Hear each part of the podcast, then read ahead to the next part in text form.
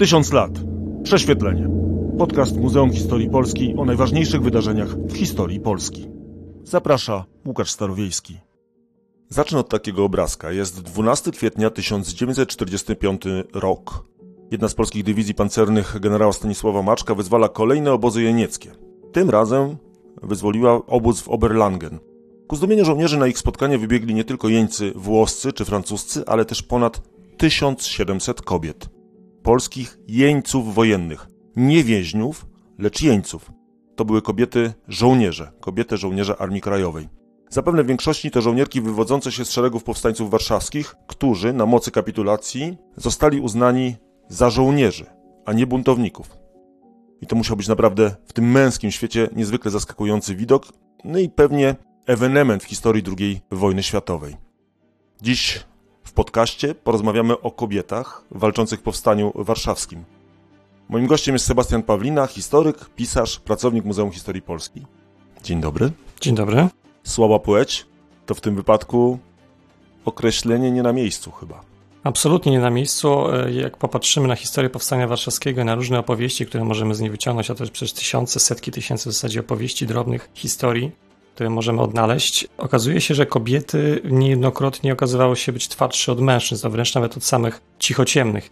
Jest taka jedna fascynująca opowieść. Stanisław Jankowski Agaton, legendarny cichociemny, król fałszerzy warszawskich, człowiek, który przecież przeszedł przeszkolenie dla najlepszych komandosów na świecie. W momencie, kiedy musiał iść kanałem, znalazł się w sytuacji, w której młoda dziewczyna, która była łączniczką w kanałach, okazała się być twardsza od niego i od jego kolegów, którzy już niejedno na wojnie widzieli. I to ona ich prowadziła, ona ich wyprowadzała, ona ich uratowała, a oni po prostu nie byli w stanie sobie z tym poradzić. Więc widać na tym jednym przykładzie, że rzeczywiście kobiety potrafiły być niejednokrotnie twardszymi od mężczyzn. O tych kobietach przewodniczkach w kanałach też będziemy rozmawiać, ale za chwilę.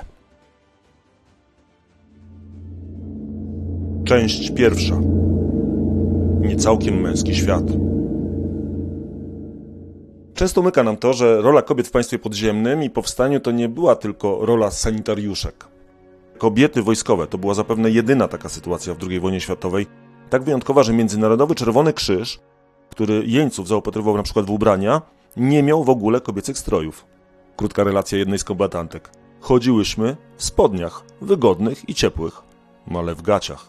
Te 1700 kobiet, jeńców ponad, znalazło się w tym obozie, w tym obozie w Oberlangen. A ile kobiet w ogóle wzięło udział jako żołnierze AK lub innych formacji w powstaniu? Generalnie oblicza się, że do samego powstania w dniu 1 sierpnia przystąpiło około 7-8 tysięcy kobiet, które były zaangażowane w wojskową służbę kobiet, a także w inne struktury Armii Krajowej oraz innych organizacji podziemnych. Bo w zasadzie, jak popatrzymy na struktury Armii Krajowej, czy w ogóle podziemia, okazuje się, że kobiety w zasadzie w każdej możliwej formacji, w każdej możliwej służbie się znajdowały. Z czasem tych kobiet, tak jak w ogóle powstańców, zaczęło przybywać. Z różnych powodów wcześniej do konspiracji nie wstępowały albo nie udało im się wyruszyć do powstania w momencie, w którym, w którym powinny. Aktualne badania wyliczają liczbę kobiet w Powstaniu Warszawskim na około 12 tysięcy. W momencie, kiedy popatrzymy na ogólną liczbę powstańców warszawskich, okazuje się, że jest to około 1 piątej, może nawet 1 czwartej ogólnej liczby powstańców warszawskich. Tak więc, no, jest to liczba naprawdę niesamowita. Powiedzmy, w jakich rolach, na razie pokrótce, w tej armii podziemnej i w powstaniu one brały udział? Możemy odnaleźć kobiety w praktycznie każdej możliwej formacji. To takie najbardziej spektakularne to są historie łączniczek, które niejednokrotnie na długich trasach między tymi wschodnimi terenami okupowanymi przez Niemców do samych Niemiec jeździły. Tutaj takim jednym z absolutnie najbardziej fascynujących opowieści jest historia Zofii Kochańskiej, noszącej pseudonim Mary Springer, w czasie wojny żony Cichociemnego.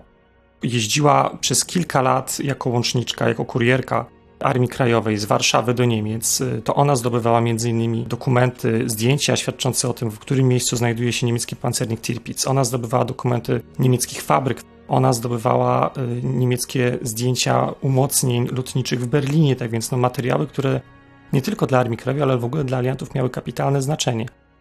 Kobieta o tyle niesamowita, że w momencie, kiedy została aresztowana przez Niemców, to była końcówka 1943 roku, razem ze swoim mężem zostali aresztowani w Lwowie, gdzie akurat pełnili służbę. Ona, będąc w dziewiątym miesiącu ciąży, uciekła gestapo ze szpitala. I z tego Lwowa przejechała do Warszawy w zasadzie sama. No, dopiero na tym ostatnim etapie otrzymała jakąkolwiek pomoc. Więc to pokazuje no, niesamowity hart i ducha, niesamowitą odwagę, spryt, bo rzeczywiście, kiedy po, przyjrzymy się tej historii bliżej, okazuje się, że no, potrafiła tych Niemców w momentach absolutnie najbardziej przerażających po prostu wodzić za nos. Jest historia Wandy Ossowskiej, kierowniczki y, łączności Wydziału y, Ofensywnego Oddziału II Komendy Głównej Armii Krajowej, która aresztowana w połowie 1942 roku trafiła do gestapo i przeszła tam rekordowe 57 przesłuchań. Nikt więcej, nikt więcej w historii, w historii Armii Krajowej Polskiego Państwa Podziemnego więcej razy nie był przesłuchiwany przez gestapo, ona wszystko wytrzymała. Oczywiście podjęła w pewnym momencie próbę samobójczą, no, nieudaną, następnie w obozach koncentracyjnych dotrwała do końca wojny.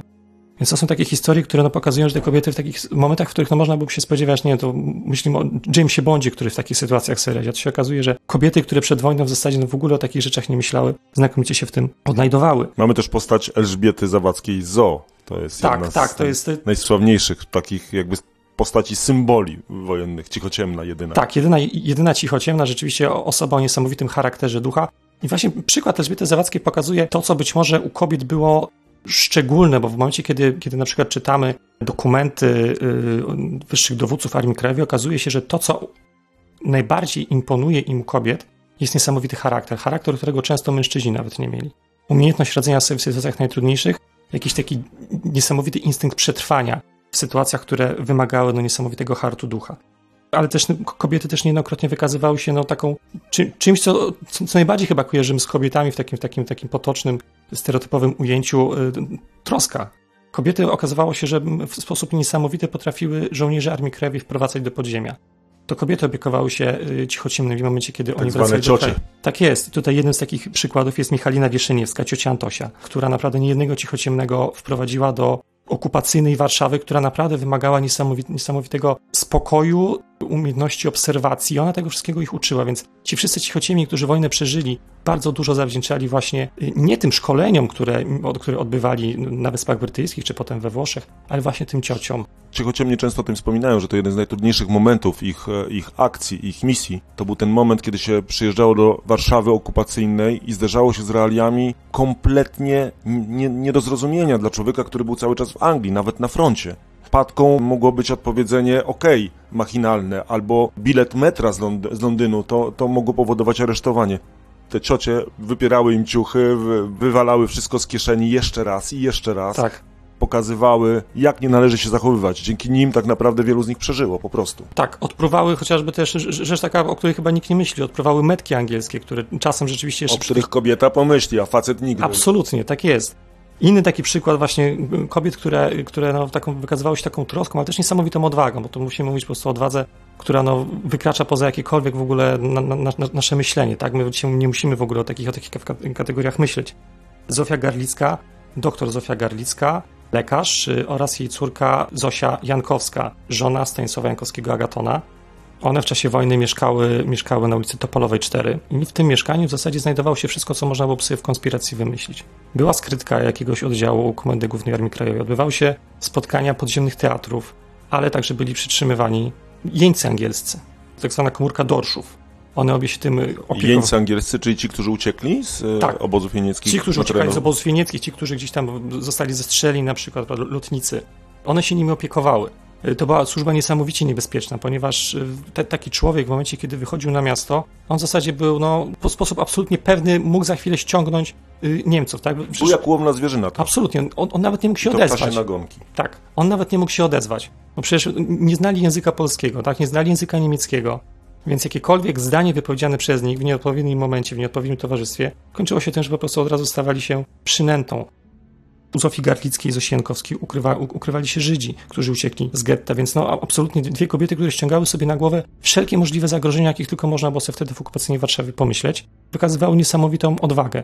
No za tą odwagę niestety zapłaciły cenę najwyższą. W połowie 1942 roku zostały złapane przez gestapo. Gestapo urządziło, urządziło nalot na mieszkanie przy Topolowej 4. Najpierw trafiły do, na Pawiak, z Pawiaka trafiły do obozu koncentracyjnego i niestety ani jedna, ani druga tego, tej wojny już nie przeżyła. Jest nawet takie opowiadanie Marii Dąbrowskiej, które właśnie relacjonuje ten dzień ich aresztowania. Tak mi się przypomina inna historia, konspiracyjna w pewnym sensie, Zofia Kossak-Szczucka, która opowiadała o takiej historii, kiedy mieli przyprowadzić do mieszkania Żydów i e, uciekających chyba z getta, jeśli dobrze pamiętam.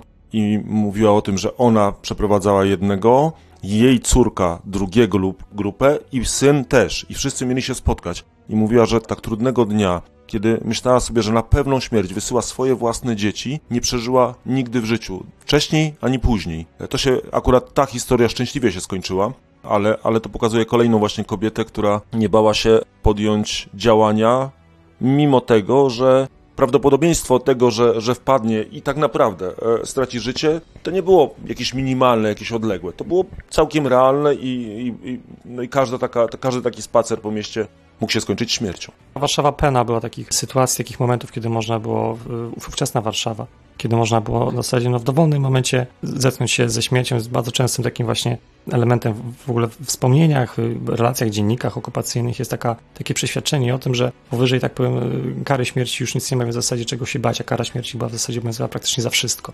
Narysowaliśmy tło, a teraz przejdziemy już do powstania i kobiet biorących w nich udział. Część druga. Nie tylko sanitariuszka. No pewnie większość z nas, jak myśli sobie o sierpniu w Warszawie i, i, wyobraża sobie te dziewczyny, kobiety uczestniczące w powstaniu, to przede wszystkim ma taki obraz sanitariuszki, tej, tej dziewczyny biegnącej z tą apteczką, próbującej e, pomóc rannym. Czy rzeczywiście było ich najwięcej? Według tych wyliczeń, które badacze robią, wydaje się, że rzeczywiście tych sanitariuszek, no powiedzmy może inaczej, nawet kobiet, które były zaangażowane w służbę sanitarną, było zdecydowanie najwięcej. Wylicza się w tym momencie, że to jest między 2,5 a nawet do 5 tysięcy sanitariuszek, lekarzy, pielęgniarek na dzień 1 sierpnia. Potem ta liczba zwiększała się, ponieważ kolejne kobiety dołączały do tej służby. Ale też musimy pamiętać o jeszcze jednej rzeczy, która jest dość istotna w momencie, kiedy rozmawiamy w zasadzie na jakikolwiek temat związany z powstaniem warszawskim. Otóż wszelkie, wszelkie szacunki, wszelkie liczby, o którymi się posługujemy, są liczbami dość niepewnymi z tego względu, że w Powstaniu Warszawskim nie było w zasadzie takiego ścisłego podziału na y, służby pierwszoliniowe, drugoliniowe, na sanitariat, na łączność. Wiele kobiet, które były sanitariuszkami, jednocześnie były też łączniczkami. Więc tutaj te, te liczby nam się troszkę zlewają. Te różne funkcje zlewają się w jedną, potrafią się zlać w jedną postać. Tak jedna kobieta potrafiła zaczynać powstanie warszawskie jako sanitariuszka, potem nagle z, konieczności chwili stawała się łączniczką, a potem szła na barykadę walczyć. Więc y, no, to, te, te wszystkie liczby, którymi się posługujemy, to nie są liczby, które powinniśmy traktować osobno, ale coś, co nam się zlewa w jedną taką właśnie liczbę tych 12 tysięcy kobiet, które walczyły w Powstaniu Warszawskim. To była służba, bo też tak myślimy sobie o sanitariuszkach, podbiegają do rannych, pomagają im, są z jakimś lekkim parasolem ochronnym, no bo to sanitariuszka, to wszystko jest mit, to jest wszystko nieprawda. No, idąc do tych rannych, szły pod ogień. Żaden e, Niemiec nie podnosił chyba karabinu, czy nie przestało strzelać, gdy widział kobietę biegnącą do kogoś rannego. Absolutnie, tutaj mamy mnóstwo naprawdę opowieści świadczących o tym, że sanitariuszka pojawiająca się na ulicy, biegnąca do rannego, automatycznie stawała się celem dla wszystkich Niemców, którzy znajdowali się w okolicy. Niejednokrotnie mamy opowieści e, świadczące o tym, e, pokazujące to, że kobieta, która, sanitariuszka, która widziała rannego leżącego na ulicy, chciała do niego wybiegać i w tym samym momencie była powstrzymywana przez swoich kolegów, koleżanki i mówili, słuchaj, nie biegnij, tam ty zaraz zginiesz, nie masz szans, on się zaraz wykrwawi, on i tak umrze, a ty jeszcze dodatkowo zginiesz. I wiele z nich za to niestety zapłaciło. Każda, każda większa bitwa powstania warszawskiego jest pełna takich opowieści. Mamy takie opowieści na cmentarzach wolskich, gdzie sanitariuszki biegły, biegły do, do rannych, a po chwili same były ranne i musiały wołać kole, koleżanki, żeby je ratowały. Mamy takie historie na Czerniakowie, na Czerniaku, który w zasadzie stał się jedną wielką umieralnią dla powstańców warszawskich. Mamy takie historie y, podczas walk y, o dworzec gdański, więc to jest naprawdę mnóstwo opowieści. Każdy dzień powstania warszawskiego jest wypełniony takimi historiami. Takim drugim, e, bez wątpienia najbardziej znanym zajęciem kobiet to były właśnie łączniczki. Już kilka razy o tym powiedzieliśmy. To może zapytam, kto był najbardziej znaną łączniczką i tak naprawdę na czym polegała ta służba? No tutaj wskazać jedną najbardziej znaną łączniczkę byłoby chyba dość trudno, bo w zasadzie każda... Niesprawiedliwa? Ka niesprawiedliwa, absolutnie, bo każda z tych, każda, każda z tych kobiet, każda z tych dziewczyn, no, pamiętajmy, że to często były naprawdę bardzo młode dziewczyny, 16-17-letnie. Ale to jest dla mnie taką historią, która mnie parę lat temu szczególnie mnie zachwyciła, jest historia Elżbiety Ostrowskiej, Eli. Młoda dziewczyna, która dopiero co skończyła 20 lat, nagle została kierowniczką składnicy meldunkowej S, znajdującej się w Śródmieściu Południowym. Ona odpowiadała za wszystkie łączniczki, które funkcjonowały w Śródmieściu Południowym. To ona decydowała, która łączniczka pójdzie zanieść meldunek. To, co w jej historii mnie szczególnie fascynuje, to jest ten moment, w którym ona zaczyna dorastać do tej świadomości, że y, za jej decyzjami stoi czyjeś życie. W momencie, kiedy szła do powstania 1 sierpnia, wychodząc z domu, kłóciła się, przekomarzała się z mamą, która chciała dać jej jakiś prowiat na tą wojnę, tak? A mówiła, mama, ale to potrwa krótko i nie potrzebuję tego. A parę dni później sama wysyłała dziewczyny, które mogły nie wrócić i ona sobie zdawała z tego sprawę. Wiedziała, że y, jej decyzja może sprawić, że dziewczyna, którą zna od, od, od, od kilku dni, tak naprawdę za chwilę może nie wrócić. Ona decydowała, jakimi trasami ma się ta łączniczka często przedzierać. Y, często było tak, że w momencie, kiedy wysyłają na jakąś trasę, zdawała sobie sprawę, że ta trasa może być już bardzo niebezpieczna, że Niemcy mogli już zająć jakiś dom i nagle ta trasa znajduje się pod ostrzałem. Ale to była odpowiedzialność, którą ona sama potrafiła na siebie przyjąć. Elżbieta Ostrowska-Ela jest osobą, która tak, tak na dobrą sprawę możemy powiedzieć, że odkryła kanały w Powstaniu Warszawskim. W momencie, kiedy na samym początku y, sierpnia y, dowództwo Powstania Warszawskiego straciło kontakt z Mokotowem, zaczęto szukać jakiejś, jakiejś drogi dojścia do tego Mokotowa. Łączność, łączność radiowa nie była, nie była znowu, znowu taka doskonała w Powstaniu Warszawskim. Często te rozkazy przechodziły przez Londyn, więc zanim one dotarły do Londynu i z Londynu z powrotem do Warszawy, do odbiorcy, to już dawno temu były nieaktualne. Więc wysyłano tych łączników, łączniczki na Mokotów różnymi trasami. Każda kolejna trasa, którą one przychodziły górą, okazywała się trasą zamkniętą. A, to, a, a to był jakiś bunkier niemiecki, a to Niemcy tam czołg postawili, a to właśnie jakąś barykadę tam zbudowali. I w pewnym momencie dwie łączniczki, które wysłała Elżbieta Ostrowska, Lila Morońska-Lila i Maria Domińska-Marysia, też dwie młode dziewczyny, ukrywając się przed Niemcami, weszły do kanałów. I siedząc w tym kanale, czekając aż Niemcy odejdą i będą mogły z powrotem wrócić na powierzchnię, a potem do swojego dowództwa, przeszły się kawałeczek, żeby zobaczyć, czy w ogóle da się nim przejść. I w momencie, kiedy stwierdziły, że ten kanał w zasadzie nadaje się do chodzenia, wróciły do dowództwa, właśnie do Elżbiety Ostrowskiej i przekazały informacje na ten temat. I ona w tym momencie stwierdziła, że być może to jest jedyna droga na to, żeby dojść na Mokotów. Poszła do swojego dowódcy, przegadała z nim ten temat i następnie sama z jeszcze jedną koleżanką zeszła do kanału i ruszyła na Mokotów. Jej relacja jest relacją absolutnie y, przerażającą. Y, w momencie, kiedy sobie uświadomimy, z jak, z jak wielkim strachem musiała się zmierzyć. Tam nie było Niemców, tam nie było bomb, tam nie było czołgów, karabinów maszynowych, ale tam był strach, z którym człowiek sam, sam musiał sobie poradzić. Niesamowita ciemność, cisza, która rezonowała tylko w momentach wybuchów gdzieś na górze, smród, który się unosił, unosił w kanały, przecież tam najróżniejsze nieczystości przecież spływały. Szczury, które przebiegały człowiek nawet no, nie miał możliwości się, tak powiem, przygotować na to, że ten szczur przebiegł, bo nic nie widząc, tylko po prostu czuł, jak nagle coś mu po nodze przebiega, a to wbiega gdzieś w ogóle na plecy, wskakuje. I ona przez te kanały przeszła, dotarła na Mokotów, udało jej się zbudować tą łączność kanałową z Mokotowem, a następnie wrócić do Śródmieścia po tym już nawiązaniu tej łączności z Mokotowem. Tutaj właśnie y, razem ze swoimi dowódcami stwierdziła, że to jest właśnie droga, droga do utrzymywania łączności. I potem kolejne trasy kanowe, które powstają w Powstaniu Warszawskim, z, ze Śródmieścia do Starego Miasta, następnie na Żyrłosz. To są właśnie trasy, które są konsekwencją tej odwagi y, Elżbiety Ostrowskiej i jej koleżanki. I to też kolejna funkcja kobiet, przewodniczka po kanałach. To chyba głównie kobiety były tymi osobami, które pomagały żołnierzom czy ludności cywilnej przedostawać się, wyznaczały drogę, prowadziły. Nie ma y, żadnych danych szacunkowych, ile rzeczywiście kobiet było łączniczkami, ile kobiet przechodziło kanałami na zasadzie takiej właśnie służby kanałowej regularnej, bo to już musimy pamiętać o tym, że powstawały plutony specjalne, które właśnie zajmowały się chodzeniem po kanałach i to właśnie czy to wykorzystaniem bojowym, czy właśnie takim na zasadzie łączności. Ale tutaj dochodzimy do momentu, w którym okazuje się, że no, sprawy czysto, czysto, czysto biologiczne, czysto fizyczne odgrywają kapitalną rolę. Kanały niejednokrotnie y, były y, no, niewielkich rozmiarów, niskie, wąskie, takie, w których w zasadzie no, wysoki, postawny mężczyzna nie miał szans przejść bez, bez, bez, bez ciągłego schylania się, zginania się, bez przyciskania się przez wąskie przejścia. Natomiast te y, młode dziewczyny, często drobne dziewczynki, niskie, takiej drobnej postury, znakomicie sobie w tym radziły. I to jest właśnie ta historia Stanisława Jankowskiego Agatona, o której mówiliśmy, tej łączniczki, która sobie znakomicie radziła w kanale, w którym on, cichociemny człowiek, człowiek przeszkolony do walki, nie był w stanie sobie poradzić po prostu no, fizycznie po kilkudziesięciu metrach, no po prostu się poddał. Tutaj musimy powiedzieć, że kanały no, odgrały kapitalną rolę w Powstaniu Warszawskim. To nie jest tylko to, no powiedzmy tylko to ratowanie ludności cywilnej, tak, no tylko albo aż ratowanie ludności cywilnej ze Starego Miasta czy z Mokotowa, ale też y, codzienna służba, przenoszenie meldunków, przenoszenie środków opatrunkowych, przenoszenie amunicji, przenoszenie żywności, przeprowadzanie rannych, czyli często ratowanie ludziom życia, którzy bez tego, bez tych kanałów, bez tych łączniczek, które ich przeprowadzały, być może by nie przeżyli.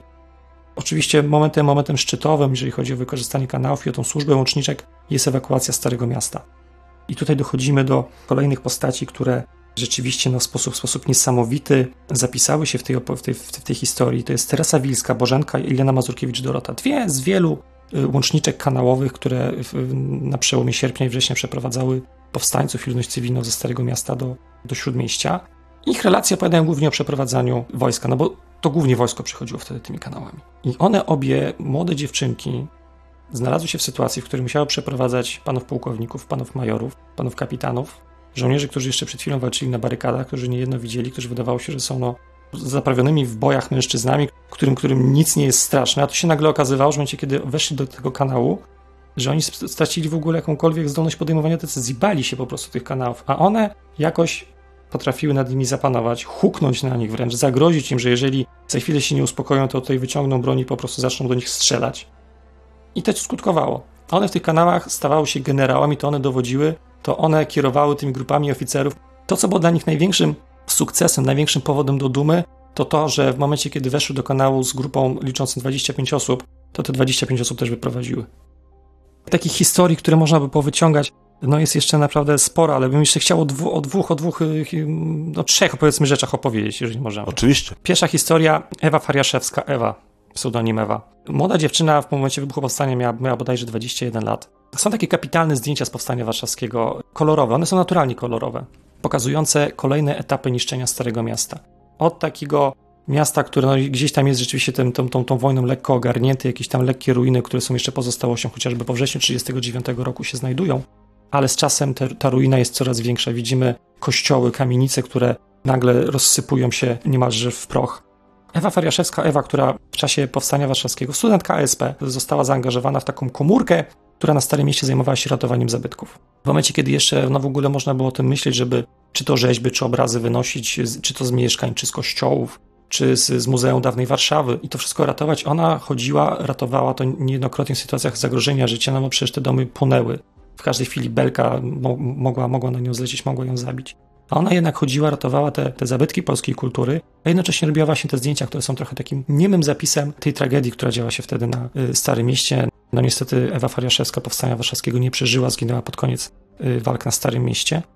Inna historia, Anna Ruszkiewicz-Litwinowiczowa, która już, już, już w konspiracji jeszcze przed Powstaniem Warszawskim była y, zaangażowana w działalność kontrwywiadu w czasie Powstania Warszawskiego wykonywała pracę, która no nie była być może bardzo niebezpieczna, jeżeli chodzi o takie bezpośrednie zagrożenie życia, ale była niesamowicie obciążająca, ponieważ ona y, brała udział chociażby w procesach osób, które były no, oskarżone o współpracę z Niemcami, Volksdeutschów. Ona brała udział w przesłuchaniach Niemców, często SS-manów, gestapowców, którzy po przesłuchaniu byli wyprowadzani na podwórko i tam rozstrzeliwani. Więc to taka, taka świadomość tego, że człowiek, którego ona tutaj siedzi, wysłuchuje, którego, którego, którego zeznania zapisuje, za chwilę zostanie zabity, no była niesamowicie obciążająca.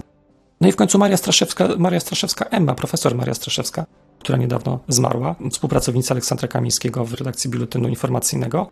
No i praca była taką pracą, która właśnie trochę pokazuje, że te, te funkcje kobiet w Powstaniu Warszawskim troszkę się zlewały, ponieważ pomimo tego, że ona była zaangażowana w pracę redakcji Biuletynu Informacyjnego, to była też łączniczką. Wszystkie informacje, które pokazywały się w biuletynie informacyjnym, ona musiała z różnych stacji nasłuchowych w śródmieściu zebrać, czyli musiała wyjść na ulicę, musiała przejść pod ostrzałem przez ulicę, musiała, przejść po, przez, musiała się przeczołgać koło barykady ze świadomością, że jak tylko wychyli głowę, to za chwilę snajper może, może do niej zacząć strzelać. I ona codziennie wychodziła, zbierała te informacje, następnie zanosiła do redakcji.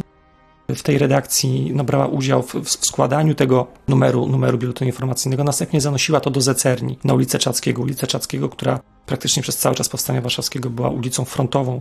Tam Niemcy mieli swoje stanowiska po drugiej stronie ulicy Czackiego. Często do niej strzelali, więc ona też była cały czas w zasadzie w zagrożeniu. Pomimo tego, że pracowała tylko w gazecie a tutaj jednak tej, tej, tej, tej różne funkcje, które musiała wykonywać, żeby gazeta w ogóle mogła się ukazać, no sprawie, sprowadzały na nią niesamowite zagrożenie. To ja zakończę tę część jeszcze jedną kobietą. Alina Janowska to jedna z aktorek, e, które uczestniczyły w powstaniu, też Danuta Szaflarska, między innymi Irena Kwiatkowska. A Alina Janowska mm, przyprowadzała żołnierzy po labiryncie tajnych przejść. Między Żoliborzem między innymi, gdzie, gdzie mieszkała przez całe życie. A po wojnie dręczyły ją koszmary senne. Śniło jej się, jak biega ze schyloną głową na podkurczonych nogach między domami, niczym kret. I teraz dodaję to, co po wojnie było, ale dzięki temu po wojnie, jak się znalazłam w obcym mieście, poruszałam się zawsze bez mapy. Tak kończy Alina Janowska i tak skończmy tę część, bo za chwilę porozmawiamy o tych kobietach, które w powstaniu e, uczestniczyły z bronią w ręku. Część trzecia z bronią w ręku. To jest ten czas naszej rozmowy, by pokazać te kobiety, które ramię w ramię walczyły z żołnierzami, czy stały na barykadach, czy też na przykład pomagały w zaminowaniu przestrzeni. Doczytałem się, że były właśnie kobiety, minerki, czyli saperzy. Bez ich akcji trudno e, było na przykład by zająć e, wieżowiec pasty. Te kobiece patrole minerskie, które rzeczywiście no, no, odegrały kluczową rolę w zdobywaniu budynku pasty 20 sierpnia, to są w zasadzie oddziały, które swoje funkcjonowanie rozpoczęły już na samym początku okupacji. W roku 1940 zaczęły powstawać. Jednym z takich oddziałów był oddział e, Zofii Franio pseudonim Doktor, kobiety, która, która, która w zasadzie wcześniej już z związkiem była, z wojskiem była związana, ponieważ e, te przysposobienie wojskowe kobiet, które istniało jeszcze przed wojną w II Rzeczpospolitej, do którego też należała Maria Witek, to była, to, to była taka struktura, która właśnie skupiała kobiety, które miały wchodzić do tego wojska, stanowić takie, takie, takie, takie funkcje pomocnicze. Ale z czasem też to dowództwo, dowództwo już, już konspiracyjne zaczęło czynić starania, żeby te kobiety zrównać jednak w wojsku z mężczyznami, zaczęto nadawać im awanse, odznaczenia, ponieważ one pełniły dokładnie Już po te... wojnie Maria Witek została pierwszym w historii generałem kobietą. Tak, w 91 roku e, została... Musiała została długo poczekać, e, pracować w kiosku ruchu, między innymi w Polskim Radiu, ale doczekała się. No to jest, to jest w ogóle niesamowita historia, bo ona w zasadzie z wojskiem jest związana od okresu jeszcze, jeszcze no, można powiedzieć, I wojny światowej, bo już polskiej organizacji wojskowej przecież służyła. I rzeczywiście te kobiece patrole minierskie, wracając już do tego wątku, zaczęły powstać już w roku 1940. Oczywiście długo one, ich praca była w zasadzie czysto teoretyczna, tak, no bo w okresie konspiracji nie było za, za bardzo możliwości, żeby gdzieś tam one prowadziły swoje takie normalne działania. Jeżeli były jakieś robione akcje kolejowe, które Y, podczas których wysadzano tory pod, pod, pod jadącymi pociągami, no to raczej to robili mężczyźni wtedy. Natomiast mm, kobiety były, te z tych kobiecych patroli minerskich były zaangażowane m.in. w pracę Biura Badań Technicznych, Wydziału Saperów Komendy Głównej Związku Walki Zbrojnej oraz Armii Krajowej, którym kierował Franciszek Niepokulczycki. To było takie, takie, takie biuro, które zajmowało się takimi badaniami teoretycznymi nad tworzeniem właśnie tych jak najbardziej doskonałych ładunków wybuchowych, min, bomb, które właśnie potem w momencie, kiedy miało dojść do tej otwartej walki, miały już być wykorzystywane na co dzień. No i właśnie to doświadczenie właśnie z tego Biura Badań Technicznych potem, potem w, okresie, w okresie Powstania Warszawskiego właśnie im się bardzo przydawało. Ale też na przykład tutaj mówiąc o tych kobiecych patrolach minerskich, musimy wspomnieć o tak zwanej akcji Cygara, która miała miejsce w marcu 1943 roku w Warszawie, kiedy właśnie kobiety związane z tym Biurem Badań Technicznych wysyłały do najwyżej postawionych urzędników y, niemieckiego aparatu terroru w Warszawie, w Krakowie także paczki wyglądające jak właśnie jak takie paczki, paczki zawierające w sobie cygara, a tak naprawdę w środku były bomby, które wybuchały w momencie otworzenia ich. Żadna z tych bomb nie trafiła, no niestety, nie trafiła do, do, do adresata. E, wcześniej były otwierane gdzieś tam, gdzieś tam w sekretariatach, potem nagle jak się SS i Gestapo się zorientowały, że takie paczki trafiają też, te, też właśnie do tych, do tych wysokich oficjeli, właśnie też oficerowie Gestapo czy SS otwierali te paczki. No, parę, paru Niemców wtedy zginęło, ale żaden z tych najwyżej postawionych. Tak więc to ich doświadczenie było takim doświadczeniem rzeczywiście zbieranym już przez lata, przez lata konspiracji. W momencie, kiedy to powstanie warszawskie wybuchło, kiedy trwały te walki o pastę, czyli ten taki niesamowicie ważny obiekt w Warszawie, w śródmieściu, obiekt, z którego Niemcy przez długi czas prowadzili ostrzał okolicznych ulic. Naprawdę wiele osób wówczas w Warszawie zginęło właśnie zostając trafionymi przez, przez, przez strzelców yy, niemieckich yy, umieszczonych w paście. To był ówczesny drapacz chmur, jeden z najwyższych budynków Warszawy. Tak, tak, tak zdecydowanie, zdecydowanie to był taki rzeczywiście no, obiekt, obiekt no, nawet może być symboliczny trochę wtedy dla Warszawy. To zaminowanie tego budynku i wybicie dziury, przez którą następnie do środka mogły, mogły dostać się oddziały szturmowe, powstańcze, no, odegrało tej kapitalną rolę. Bez tego być może, być może jeszcze przez długie, długie dni, długie tygodnie e, powstańcy nie byliby w stanie się do tego obiektu dobić i jeszcze wiele osób by zginęło przez to. Kobiety brały też udział w akcjach bojowych. Tutaj znalazłem takie nazwisko Magdaleny Grodzkiej-Guszkowskiej, która była strzelcem wyborowym. Tak, rzeczywiście, rzeczywiście kobiet, które, które y, działały w oddziałach bojowych y, trochę było, przy czym znowu to jest trudno mówić o tym, że, o tym, o tym jaka była dokładna, dokładna liczba. Ponieważ no, bardzo często dochodziło do sytuacji, w której kobieta, która była, no generalnie była albo sanitariuszką, albo łączniczką, jeżeli chodzi o jej funkcję w oddziale, nagle musiała stawać się strzelcem albo wręcz dowódcą obrony odcinka. E, tak było na przykład 1 e, września 1944 roku na rynku Starego Miasta, w momencie kiedy trwała ewakuacja e, Starego Miasta, kiedy, kiedy ludzie schodzili do tego włazu kanałowego na Placu Krasińskich. Na rynku Starego Miasta pozycji powstańczych bronił oddział z batalionu Bończa. W pewnym momencie żołnierze obsadzający tę barykadę zobaczyli, że w ich stronę przez rynek ławą idą Niemcy. Niemcy, którzy prawdopodobnie nie spodziewali się, że w ogóle ktokolwiek jeszcze został na tych pozycjach, więc no tak szli nie za bardzo rozważając to, czy za chwilę mogą, mogą zostać ostrzelani. No ale rzeczywiście ci powstańcy podpuścili ich dość blisko pod stanowiska i zaczęli do nich strzelać. Niemcy byli absolutnie zaskoczeni.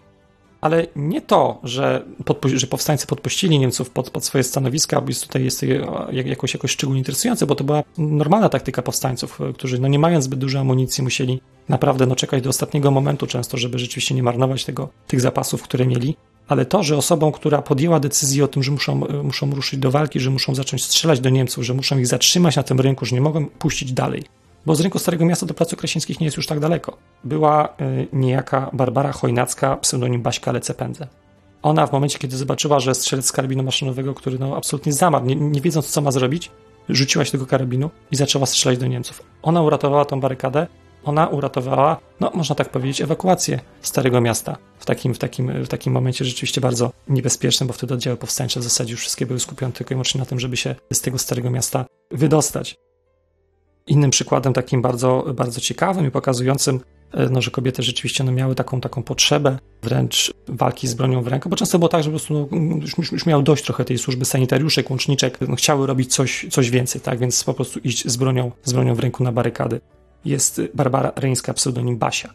Początkowo znajdowała się w sztabie batalionu Lecha Grzybowskiego, wchodzącego w skład zgrupowania Chrobry II, które walczyło w Śródmieściu Północnym, a w pewnym momencie już, już w drugiej połowie września stanęła na czele y, kobiecego oddziału wartowniczego, który właśnie pełni funkcje wartownicze, ale także był oddziałem osłonowym dla dowództwa batalionu. Cały kobiecy oddział? Cały kobiecy oddział uzbrojony, uzbrojony po zęby. Dużo było kobiet z karabinami? Tak jak wspomniałem, trudno tutaj powiedzieć, trudno bo... powiedzieć, ponieważ, ponieważ te funkcje były takie bardzo płynne i często jednak się okazywało, że ta, ta, ta, ta kobieta, która jest łączniczką, w danym momencie po prostu, kiedy była taka konieczność, y, łapała za karabin i na równi, na równi ze swoimi kolegami walczyła na barykadzie. To tutaj postawimy kropkę. Mam nadzieję, że udowodniliśmy tę tezę postawioną na początku rozmowy, że słaba płeć to określenie, które w wypadku powstania warszawskiego jest kompletnie nieadekwatne. Kobiety były wielkimi bohaterkami i było ich naprawdę bardzo dużo w powstaniu. Dziękuję bardzo za rozmowę. Sebastian Pawlina, historyk, pisarz, pracownik Muzeum Historii Polski był naszym gościem. Dziękuję. Tysiąc lat. Prześwietlenie. Podcast Muzeum Historii Polski o najważniejszych wydarzeniach w historii Polski.